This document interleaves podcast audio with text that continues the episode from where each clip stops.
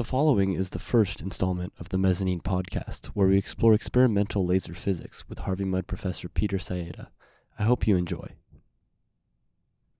So I went to South Pasadena High School, um, and we had an unusual uh, sequence in that normally you expect, I think, biology, then chemistry, then physics, but we had it in the opposite order. So I did a physics course in 10th grade.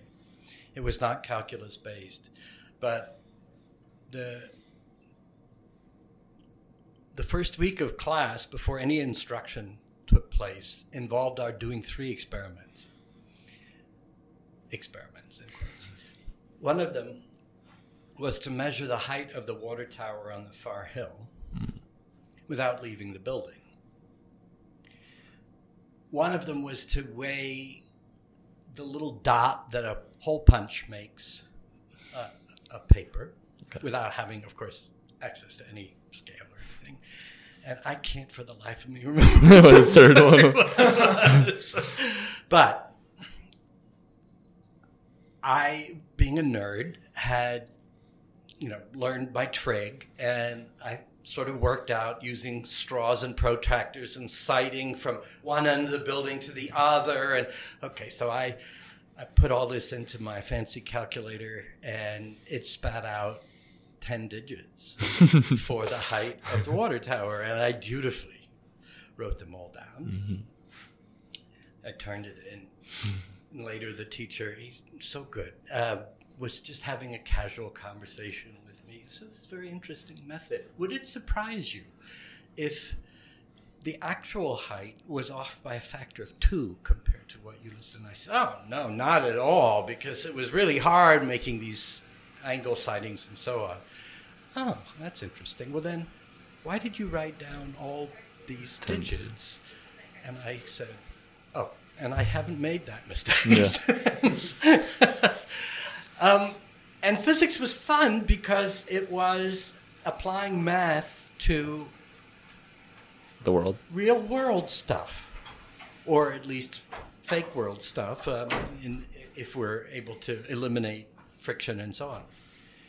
I just found that very engaging and, and interesting. And it also played to the strength of not having to memorize a bunch of stuff, but actually trying to get as much as you can out of out of as little. So I I had a good time. Then I went into did the chemistry the next year and biology the senior year.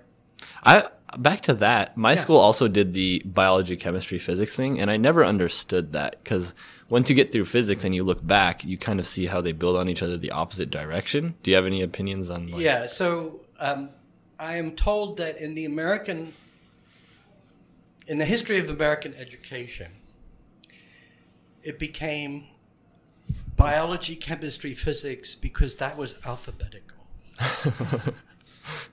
and it's not a problem that occurs in European education system because they have all of them every year. Oh, So at the same time, different semesters, or no. they kind of- So when I was teaching in West Africa in a French based system, I did the physics and chemistry together. And then there was Sciences Nat, so natural science, uh, biology. Um, and even the students in the literary series had some of us every week. Now, the schedule wasn't necessarily the same every day of the week, but um, yeah, so they.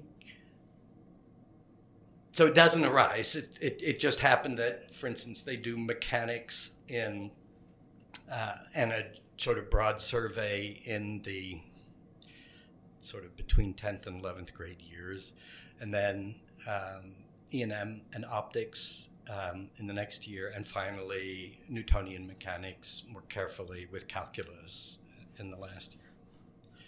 So, um, yeah, in this country, Leon Lederman uh, was trying to get physics first, um, and I think it makes a lot of sense, provided that you're willing to let go of calculus, because you, you can't assume that that's student. But that's that's fine. I mean, and we sort of use a similar strategy with starting with special relativity, mm-hmm. where the mathematical requirements are, are, are modest, but you're working on building up from base principles and analyzing and, and problem solving. So If there you- was an If you ever want to jump in, you can grab the two. Well, I was going to ask, uh, with with teaching in Africa, was that like early? That was that like right out of college or something? Or? Five hours. Five hours. I think you might have mentioned that actually. and so, pro- was it probably your first introduction to teaching and that sort of thing, or Yeah. and and were you like what drew you to that opportunity? So, so I I mentioned to you that I had traveled in Japan. Right. Um, that was the summer before my uh, senior year of high school, and uh, the trip was led by some family friends, and I totally forgot about thinking, you know, maybe the Peace Corps would be an interesting thing to do, which arose on that trip and then got totally displaced from my consciousness. But as I was um, contemplating my senior year at college and applying to graduate schools, a part of me felt like, uh, I don't know that I'm ready to go to graduate school. Um, that seems like a kind of permanent decision. Um, and the idea came back that I should think about. So I applied to both. And around November, um, I had a conversation with this guy who had led the trip and told him I was applying to the Peace Corps. And he said, Oh, that's great. You're, you're going to apply to French speaking Africa, right? Not just Africa. So you can learn a language. And I said, Oh, that's a good idea. So I called up the recruiter and the recruit and asked, you know, look, I, I don't know any French. I'm taking my first quarter of German at the moment. Um, would it maybe be a good idea to switch and take some French before I show up? And the recruiter said, "Oh, don't worry about it." And I thought that's really stupid. so I did. I took two quarters of French. Best damn decision. I mean, it laid a foundation, and uh, and then I just worked at it for the the two years that I was there because trying to explain physics to relate to life in the village in French put more demands, let's say, on vocabulary than if I were teaching math. So, since I ended up marrying a volunteer who taught math, you know, this is a standard conversation. I have to point out that, yeah, we had to work hard. Uh, yeah. And and you said like maybe you weren't sure that you wanted to go to grad school. Yeah. And did your time in Africa change that or time? Right. So what so what I ended up doing was as I say applying to both and when spring break came around and it was time to go visit graduate programs that I had been accepted to I had yet to hear back from the Peace Corps so I called them up to ask uh, look I need to know what to tell these places if I want to ask for a deferment of a couple of years and who are you? Uh, oh, oh yeah, yeah. You have a job. Thanks for telling me. Okay, fine. So I go off knowing from nothing, but yes, there's going to be a position for me. Um, and I ask the graduate programs um, for a two-year deferment, and no two gave me the same answer. Uh, I was in at MIT, but without any money, and so that was tantamount to not being in. Okay, write them off. Um, Harvard said, "Yeah, whatever." Princeton said, "No, but we'll hold on to your file and put it in two years from now, and if it's still looking okay, then yes." And at Cornell, where I was, for mysterious reasons, in the astrophysics program, having taken precisely zero astrophysics, it just sounded cool. um, the department chair immediately said, absolutely not. If you have humanitarian concerns, you can satisfy them perfectly well here in Ithaca. okay.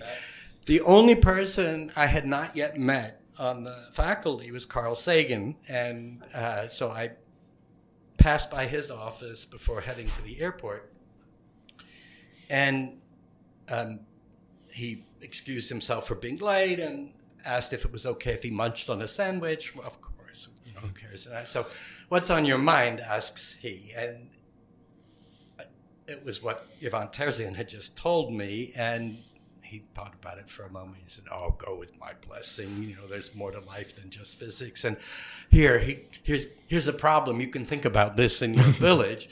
I had no idea what he was talking about, but I did hear the message, "Go with my blessing." so I didn't I didn't really look back, and it turned out that uh, a friend from college and a friend from high school uh, were going to be at Harvard when uh, I got back, and so we all roomed together, um, and and that it just made it an, an easy entry there. So I went to teach. It taught me a number of important things, including that I enjoyed it, um, and I wanted to do it at a slightly higher level than high school. Um, so that meant coming back and getting a PhD. Um, and at the time, I didn't know did I want to do experiment or theory, um, and they couldn't tell from my application since I didn't know, and I, I didn't realize I was supposed to make. Didn't realize you were supposed to know. really clueless. um, so at Harvard, they gave me a theory advisor, and in our first conversation, he said, "If you can at all possibly do experiment, do experiment." And in retrospect, I think I understand what he's saying. That the the bar is high for theorists. The competition is very very keen, and so you have to be pretty confident that you want to do that. Um, whereas there are more opportunities for experimentalists. And being fresh from Africa, I sort of felt like, well, probably if I wanted to go back and help out on something, it would be more valuable if I had some experimental skills. And so I made that choice. Um, and at least try to inform students as they're contemplating going off to graduate school, you know, what the trade-offs may be. And what did you end up studying in, in graduate school? Um, so, the topic of my um, thesis research was motivated by a problem in making integrated circuits. So, in order to make um, something interesting, you dope regions of uh, a silicon wafer or semiconductor wafer with uh, different atoms. And the way you do that, you start with a perfect crystal generally, and then you ion implant. So you you bash the thing with uh, high speed ions of the dopant atom, and that deposit, depending on the the kinetic energy they have, it, it sort of sets how deep they're going to go. But it also, as you can well imagine, ruins some of the nice symmetry of the lattice and knocks things out of the way, and that is very bad for electronic Yeah, I'm guessing you would properties. want to like have it. So you need to figure out how to undo that damage without getting all the nice dopant atoms to leave. And typically that's done with a thermal anneal. So you heat it up and that relaxes, gives enough vibrational energy around so that atoms can find the right spots. Um, but it also allows the dopant atoms to diffuse within the, the solid. And you don't want that because you want to you want to secure sharp edges and, and the profile of the things that. So there was a, a theory that um, maybe the way to do this without actually heating up the the sample was to use a really short laser pulse that was very intense. And that pulse, if it has the appropriate spectrum, could transfer a significant fraction of the bonding electrons to their antibonding states in the conduction band. And that might relax things enough, you know, effectively instantaneously on the order of, of femtoseconds, 10 to the minus 15 seconds, um, so that the damage could be quickly annealed, but there wasn't enough time for the dopant atoms to move appreciably. And that's what we were looking into. Is it possible to achieve femtosecond laser induced annealing? Um, and one of the ways to try to understand can you can you kind of melt without actually giving things time enough to melt um, is to monitor the um, the symmetry of the crystal as um, manifested in second harmonic generation. So normally, when you bounce some light off a piece of paper or a, a desk or what have you, um, the color that goes in is the color that comes out. And depending on how absorbing the, the surface is or how scattering, you may see more or less, but, but it's the same color. And that's, that's true because your, uh, the, the light is composed of an oscillating electric and magnetic field that is very weak compared to the uh, electrostatic forces that define the orbitals that the electrons live in. And so you're making just a tiny perturbation, and therefore you get a linear kind of response, so that the, the oscillation in the polarization of the atom is, um, is, is very, very small, and it has the same frequency as the stimulus. But if you use a really intense laser pulse, the magnitude of the electric field in the pulse can actually get comparable to the static fields. And that's now shoving those electrons around pretty seriously. And so they start to notice that they're not moving just at the bottom of a harmonic oscillator potential.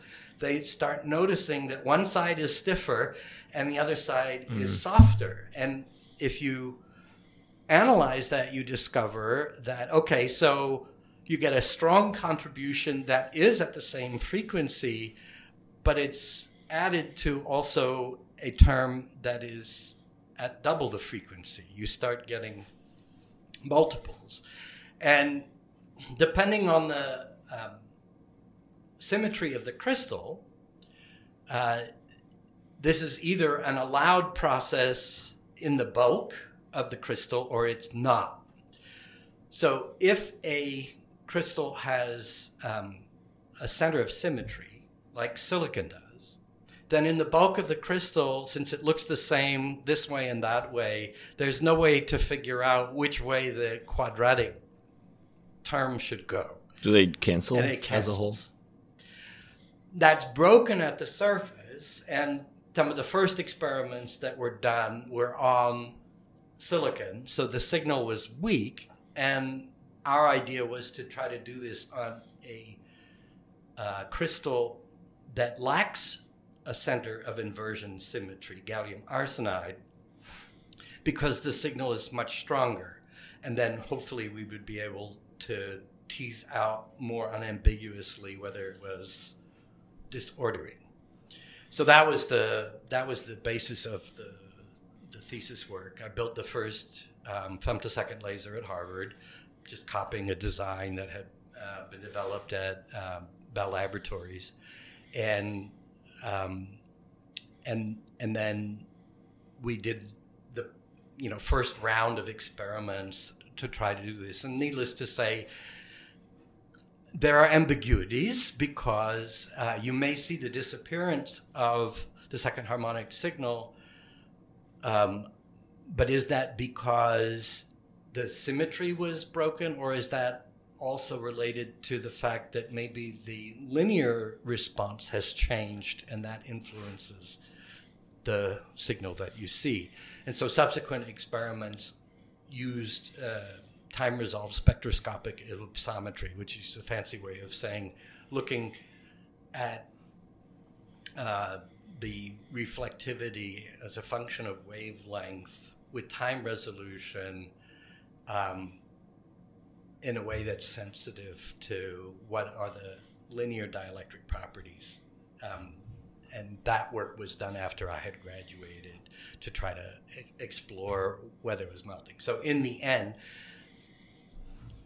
is that a useful technique for doing what? No, but uh, but it was interesting to explore. I guess I had a couple questions because I think I have um, I'm misinformed about lasers because they're in popular culture so much. Like, what is the strict definition of a laser, and maybe how did your laser work in terms of how did it create the laser?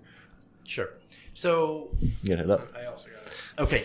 Yeah. Like you, Sorry for being late. ah, no problem. Um, so, um, the first, the first idea uh, was to was to use um, uh, longer wavelength light and making a maser, so microwave amplification by stimulated emission of radiation.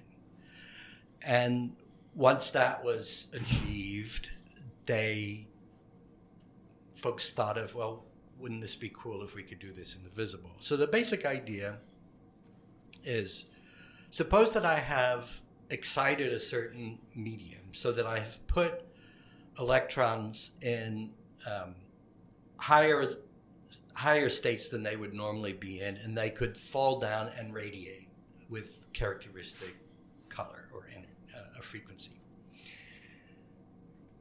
If I were to put this medium between sort of barbershop mirrors so that a light wave that happened to go in the right direction and hit the mirror could bounce back and pass a second time through the medium and maybe hit another mirror and do this multiple times because the probability of a an atom emitting a photon is proportional to how many photons are already in that mode. Hmm. You can get preferential gain in a an optical mode, which is just a, a the physical layout of the electromagnetic fields as it bounces back and forth between the mirrors, so that you can you can roughly get a winner take all kind of situation. So you have to keep supplying energy to pump atoms to excited states. And then you have to supply a feedback mechanism so that a spontaneous emission, which always happens, that happens to go in the right direction, hits the mirror and comes back, has the opportunity to pass many times through the gain medium. And it will grad, you know, it will, if if the round trip gain exceeds the round trip loss, so the mirrors aren't perfect, and if you want to see the beam that that's coming out, then presumably at least one of the mirrors better be leaking out some of the light. I so see. there's a round trip loss associated with that, as well as scattering. If the gain exceeds the round trip loss, then the intensity will build up, and you can have most of the energy coming out in one or a very small number of modes. So, so the light amplification by stimulated emission, the stimulated emission was worked out by Einstein in very early years of the 20th century, um, based on a statistical mechanics and thermodynamics argument, and it it it's not something that we normally see because it is unusual to have a population of atoms such that more are in the excited state than in the, the unexcited mm-hmm. state, which is required. Because So they like to they like to be at rest. So, so things fall down. Yeah. and and so equilibrium tends to be that you're more likely to be found at lower energy than at higher energy. At absolute zero temperature, you're frozen into the lowest possible energy state. As you heat things up, there's a rising probability that you might find a system in an excited state. And it's the Boltzmann factor that describes how relatively how probable it is that you'll find the system in an excited state. But you always, because it's e to the minus the energy above the, the lowest state divided by Boltzmann's constant times the temperature, no matter what your energy is, that factor is always less than one. Mm. You're more, it's more probable that you will be found in a lower energy state. And there's a symmetry between absorption and emission so that if a if an atom in the upper state is is happy to emit a photon to fall down as it falls down to a lower state. That photon if it encounters a similar atom that's in the ground state has a, a chance of absorbing it and going into the upper state. So the probabilities are such that unless you have more in the upper state than in the lower state, you're net absorbing as opposed to emitting. So that was the challenge is to identify a mechanism by which you could achieve what's called a population inversion. You have more atoms sitting there in the excited state, ready to fall down and surf on the wave as it comes by. And the easiest way to engineer that is with what we call a four level system. So you you excite between the ground state and a uh, higher energy state that rapidly decays slightly to an adjacent uh, state that cannot radiate back to the ground state because there are certain symmetry rules associated with radiation. But it can radiate down to a fourth state, which then rapidly decays to the ground state. So that way, the pumping throws atoms up to the upper level where they rapidly leave. So it's possible to keep pumping see, without yeah. wasting. And then you can achieve this inversion because there are no atoms left in that fourth state, the bottom of the of the lasing transition, because that rapidly decays to a lower ground state energy. And that's how uh, a number of lasers operate. And the initial excitement is that light. It can be light. Um, it was for the uh, laser that uh, we worked on at, at Harvard. Um, but the trend now is whenever you can to make it electrical. So diode lasers use an electric current to bop electrons up to an excited state and then they radiate. And they they have tremendous efficiency on the order of tens of percent, whereas the efficiency of, for example, an argon ion laser, which uh, was the first laser I bought here to do uh, my research, used about 22 kilowatts of electrical power to generate five watts of light. And the rest is heat. Yeah. Okay, and that's not very good. Sigh. So yeah. So nowadays, when you can do a solid, when you we can get away with a solid state laser, it's it's much much much nicer. Usually, it's also quieter than an argon ion or a, a gas laser.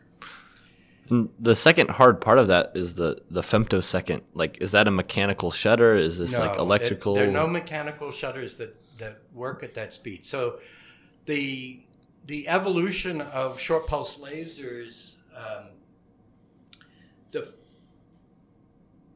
the first kind were pumped with a flash lamp. So you you have an electric, you charge up a capacitor bank, you discharge it through some flash lamps that emit a broad spectrum burst of light, and you you typically house this in parabolic type mirrors so that the light that comes out of the flash lamp gets focused, or elliptical mirrors so that it's focused on a a rod. So, for example, you may have heard of neodymium YAG. That's a common uh, lasing material, or uh, these days, um, titanium sapphire. So, titanium doped sapphire. Um, these are these are just materials where um, a certain ion is largely isolated from the surroundings can be bopped up to an excited state and then uh, emit from there in a fairly well characterized spectrum. So if you if you do electrically based flash lamp type things, you typically get pulses on the order of a few nanoseconds. So 10 to the minus 9 seconds. If you want to go shorter, so one of the important things to remember is that the speed of light is one foot per nanosecond. wow. So that's a foot is a useful unit for that purpose and that purpose. Right. so if you build a cavity that's oh I don't know four feet long, a round trip time would be about eight nanoseconds. So to build up, you, you you end up having to oscillate many times through there, and you gradually get this exponential rise, and then sort of the last pass while you still have big population inversion grabs as much of that energy as possible, and that's the lion's share that ends up leaking out of the output mirror. But there is this build up, build up, and and a way to get around the long build up while the flash lamps so the early part of the flash lamp pulse starts bopping ions up to their excited state. But until the whole flash has happened, you don't have the maximum inversion. Uh, and so the, the idea is you want to not allow lasing to start happening while that population buildup is taking place. So you put in something called a saturable absorber you put in a little something that is willing to eat the photons that would otherwise happily oscillate back and forth until all of those maybe they're dye atoms or maybe there's something else all of those have now done their absorption and they're transparent at this point and if you time things right that's the moment when the gain is best and then you can launch a picosecond type pulse, something on the order of 20 to 30 picoseconds. To get shorter, you have a problem that any material in the path, so you're going through a gain medium and mm. it's material, it's going to have atoms in it it will have dispersion. Dispersion meaning that the blue colors are going to go more slowly through that medium than the red colors, like in a prism, and it fans. So that means that if you have a short pulse and you the short pulse inevitably has to be composed of different colors. If you only have a single color, it's an infinite sine wave. It doesn't start or stop anywhere. And if you start adding together sine waves of nearby frequencies, you can start getting them to cancel each other out as you move away from, let's say, time 0 mm-hmm. And so the more different wavelengths or frequencies that you combine, the shorter you can make that burst. So if you want a short pulse, now you need a lot of different colors. Oh crap. But now that you have a lot of different colors, they're going at different speeds through the gain medium. And so if you made a short pulse, it's going to pull itself apart as it propagates through. You need some way of providing negative group velocity dispersion. So you need some way to get the blues stagger it the other way. To, yeah, exactly. Any ideas how you might do that? if if you no, no. It, it it's tricky, but the idea is let's use a pair of equilateral prisms and arrange it so that the light passes near the tip of the first prism and that's going to fan out the colors the blue colors are going to bend the most, and the red colors less. So now put a matching equilateral prism whose base is parallel but who points in the opposite direction mm-hmm. so that you get the blues to go through the tip of that prism and the reds yeah. have to go through a lot more glass. Yeah. And if you put that second prism on a translation stage, you can adjust just how much extra glass the different frequencies have to go through. And you can tune through an approximate zero for the round trip dispersion in the cavity. So that's the trick that we used. At the time, we used a four prism design in which one of the prisms was on a translation stage. In other designs, you may um, have a back pass, so you, you use two prisms, hit a mirror, and come back through the two prisms and undo the, the separation that you, you achieve. So they're, they're different approaches. Um, and that gets you down into the um, many tens of femtoseconds for uh, the pulse duration. Um, and then there are other mode locking yeah. techniques that, that lasers use.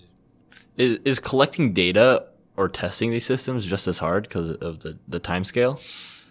There are different techniques. So um, the the start of our laser, the, the the part that produces the short initial short pulses was called a colliding pulse mode lock laser, and that meant that um, so we had a ring cavity, and a pulse would go around in each direction, and there was an advantage in terms of reducing loss if the two pulses overlapped in uh, an absorbing material. So each one could bleach a bit for the other. Mm. And so if you put that absorber a quarter of the way around from the gain, that meant that each direction got to see the same amount of gain, and then they cooperated in colliding in the absorbing jet and, and bleached it for each other. And so that provided enough of an incentive for light that otherwise could just be continuous in moving around to actually have better gain if they ganged up and cooperated. Mm-hmm, and mm-hmm. so then you also adjust the prisms that are part of that path so that in the complete round trip or you know circuit you have net zero dispersion um, and then you can build up uh, femtosecond pulses. So every every time the pulse hits the output coupler, a little bit leaks out. And so you get, depending on, let's say the whole thing is, it's on the order of 10 feet in circumference. So every 10 nanoseconds, you get a pulse out. In fact, you get two that are in slightly different directions because you have beams going around both ways. And you can use one of those as a way of monitoring what's going on, and the other one you use for your experiment. Very cool. Then that's low energy per pulse, but high repetition rate, right? So 100 megahertz. And then what we would do is throw away almost every one of those and amplify one every tenth of a second and and put a ton of energy into a single short pulse. And in doing that, we had to expand the the cross section of the pulse in order not to damage optics along the way. Right. And since like working on that, and then maybe implementing your own lasers here as your part of like what was the hardest part along that? Was it like acquiring the lasers and the funding? Was it like did you run into big problems setting them up? At some point, um, or okay, I'll share one story here. So, um, one of my early graduate graduate students, thesis students, um, uh, was a pretty clever guy and very capable, but he had the habit of fiddling with everything. Now, there are about 50 degrees of freedom in that laser cavity. Yeah. And so it is very easy if you don't know what the hell you're doing to walk way far away from any hope of getting it to laze. And when this happens, it's on me to go back and spend the time to try to put the genie back in the bottle. And so I, you know, we were coming down to the wire. I needed to get data for, you know, so I had something to publish and stuff. It, and Martine did one of these. apparently, I kind of blew. Oh. he remembers this very vividly. At this point, he's a professor of physics at the University of Redlands, so you know It all works we out. see each other. Mostly forgiven. Anyway, um, so it, it was a little tense towards the end of my probationary period before they would either toss me or give me tenure not only for this reason, but because um, have you heard of Enron? mm, it rings a bell, but Yeah. So we have a religion in this country which is deregulation, and the market knows best. And so the idea was that we were going to deregulate electricity and let the market compete to lower prices. Enron figured out ways of basically making a killing by holding us hostage. And so you want your air conditioner to run, you you know, it, it's sort of the same thing that Texas got to see when they had their freeze and so the electricity providers were jacking up rates by factors of 10 to 100 mhm. um, and in order to be cost savvy, the Claremont colleges had put themselves on a, a special arrangement with Southern California Edison, which allowed them, Edison, to notify the colleges that we were going to be blacked out. And they could do this something like up to 30 times in a year. it's part of the contract. Yeah. And for this, we would save something like a million bucks Okay. a year. Um, and for the first few years, it wasn't a problem. But then with the Enron business, um, and my laser, okay, if you're running and then they cut the power, Yeah. you're done for the day Yeah. because the thermal loading and, and various things are such that it's going to take hours to get back up and running. So that made things a little bit intense. Um, luckily, I was able to get some data um, and write up a paper. Um, but as it turns out, we're still on that kind of agreement. Now, the colleges thought they were being clever by installing diesel generators. Right.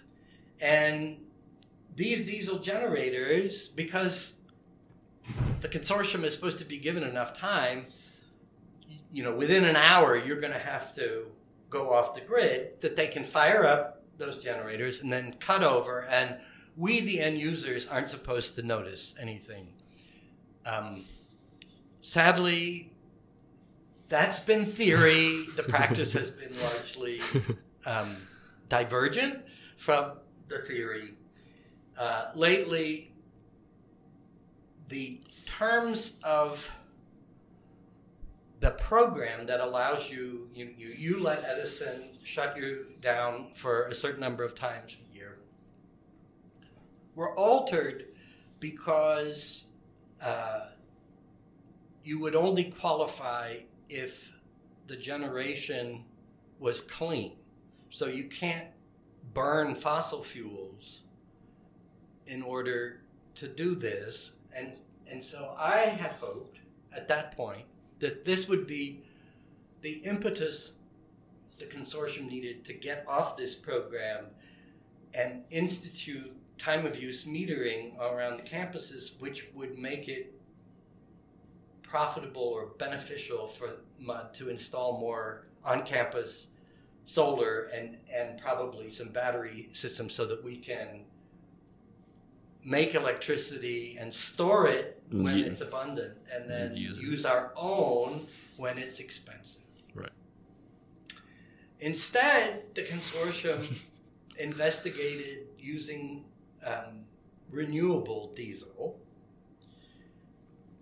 And Little it, oxymoron. you would think, I mean, but this is made from, I, forget whether this is the vegetable oil stuff or, a- anyway, it's, Right. it's it's not from petroleum.